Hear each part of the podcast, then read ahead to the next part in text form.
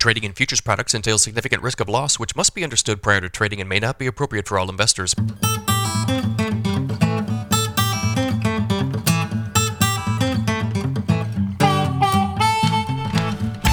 Good morning, everybody. It's Tuesday, October 10th, 5:29 a.m. Central Time. Grain markets are lower this morning. December corn futures down three at 485 and a quarter. November soybeans down six and three quarters at 1257 and a half. December Chicago wheat down nine and a quarter at 563 and a half. December Kansas City wheat down nine at 677. December spring wheat down seven and a half at 723 and a half still a lot of chatter about this uh, new war in the Middle East and Bloomberg talking about fertilizer impacts yesterday. So the Israel-Hamas conflict conflict could cause fertilizer could cause a fertilizer shortage. Uh, Israel's port of Ashdod, a key hub for the country's potash fertilizer exports, is in emergency mode. The port sits just north of Gaza and exports about three percent of the world's potash supply. If Iran becomes involved in the conflict, nitrogen prices could increase as the country is a major regional exporter of the nutrient.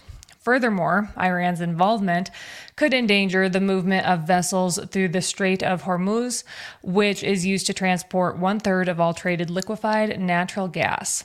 So Bloomberg ran this story yesterday, which means everybody in the world saw it. Um, here's a graphic. If you guys are watching on YouTube, this is a graphic that USDA had, I believe, last year following the Russia Ukraine situation. And I kind of circled Israel and Iran here. So as it relates to potassium, yeah, I suppose this could be an issue. If there's going to be an issue, that's where it will be. They are the world's what fifth largest exporter of potassium, still way behind Canada, way behind Russia, but uh, fifth on the list. So I suppose if there's an impact, it would be there. Um, in terms of nitrogen, Iran is uh, right at the bottom of the top nine or 10 here, uh, way behind, you know, China, India, United States. So I don't really see the impact there. So I suppose uh, this this could be an issue. I just don't know that it's going to be as big of an issue as what Bloomberg had let on here. And yeah, some of these stocks jumped, and, and stock markets are stock market and individual stocks can be really sensitive to stuff like this. I just don't know that I'd get overly worked up about this uh, issue in particular.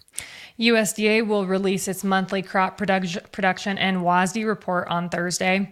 USDA will update its old crop U.S. balance sheets to reflect the stocks numbers released two weeks ago. Traders expect 2023 U.S. corn and soybean production estimates to drop compared to last month. Traders estimate the U.S. corn yield at 173.5 bushels per acre ahead of the report versus 173.8 bushels per acre last month. Traders estimate the soybean yield at 49.9 bushels per acre versus 50.1 bushels per acre last month. Most of the analysts surveyed, these are the Reuters numbers. Most of the analysts surveyed were looking for unchanged to lower numbers. There were a few outliers.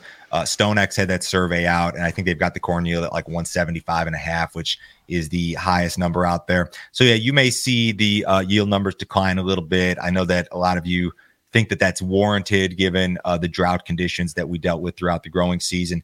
If you look at the carryout numbers and what's expected, a lot of this is is some of this is because of the uh, uh, September 1st stocks numbers. And then you may see some demand adjustments as well. Um, anything and everything is on the table when it comes to these monthly reports. So you could see adjustments to the supply side, the demand side, uh, global numbers. We'll talk a little bit more about this report ahead of Thursday morning.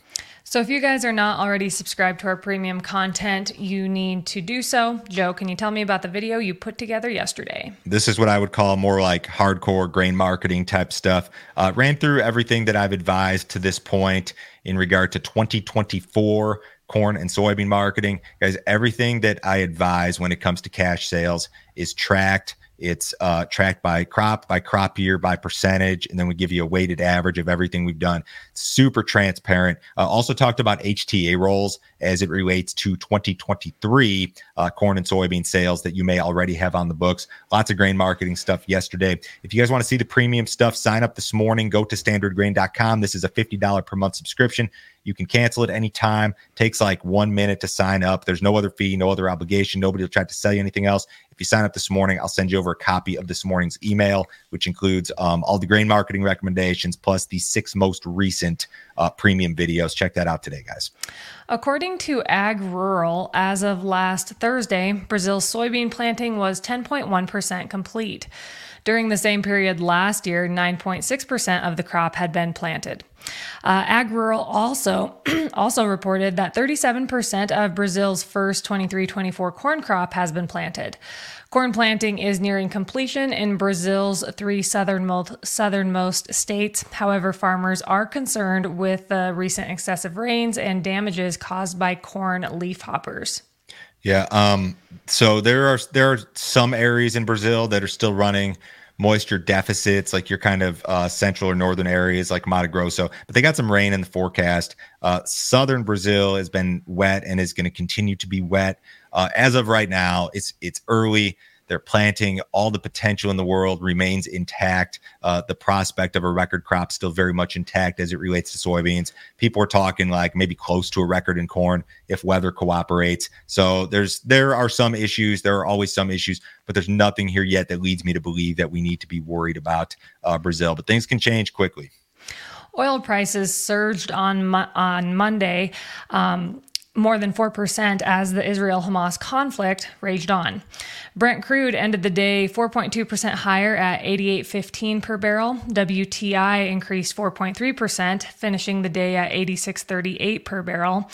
Analysts believe the spike in prices is only temporary. However, if oil rich Iran gets involved in the conflict, supply issues could arise. The conflict is draw- drawing comparisons to America's 9 11 terrorist attack. The death toll continues to soar, with over 1,500 confirmed dead between Israel and Gaza, along with hundreds of hostages. So Iran is involved in this. I mean, Iran like kind of gave right. the green light to all of this. Now, uh, militarily, are they involved yet? I, I, don't know. That's probably coming. I guess uh, we don't know for sure. Uh, crude oil prices. We're still not even back to last week's high. So last week we peaked what at 90, almost 92 bucks spot month futures. We we topped out at 95 two weeks ago, and we're trading 86 and change this morning. So the market's cooled off a little bit today after the big knee jerk reaction yesterday. I don't know if that was a big top up at 95 or not, but that, that bar from last week doesn't really look so great on the crude oil chart. A huge corn crop will boost Russia's grain production. Due to a massive corn crop, Russia's IKAR Agriculture Consultancy has raised its forecast forecast for the country's total grain harvest. Russia is expected to produce 141.2 million metric tons of grain this year, up from 140 million metric tons last year. Russia's corn harvest could reach 16 million metric tons this year, up from last year's record 15.8 million metric tons. IKAR also raised its forecast for Russia's grain export potential to 64.5 million metric tons, up from 64 million metric tons when they say huge corn crop out of Russia, this is relative to Russia. So 16 million metric tons is the estimate for Russian corn production. Just for comparison, the U.S. is projected to produce 384 million metric tons of corn this year. So the Russian crop is about four percent of the U.S. crop, and that's normal stuff. So yeah, bigger than ex- big, bigger than normal uh, Russian corn crop. But wheat is really uh, Russia's bread and butter when it comes to uh, production and more importantly exports. Russia's still the global price setter when it comes to wheat. They're not a big player in the corn market at all. Uh, what did cattle do yesterday? Cattle had another down day. Uh, feeder cattle futures closed an average of a buck 68 lower. Live cattle futures closed an average of 107 lower. Box beef did end the day higher. Choice uh, closed at 303.42. That was up a buck 41. Select ended the day at 277.50. That was up a buck 72 outside markets this morning have cooled off a little bit. There's a lot of uh, volatility to start the week given the uh, news out of the Middle East. U.S. dollars a little bit lower, stocks marginally higher, bonds are off a little bit. Crude oil is down 51 cents in the November WTI at 85.87 last trade. Have a great day, guys. We'll talk to you on Wednesday.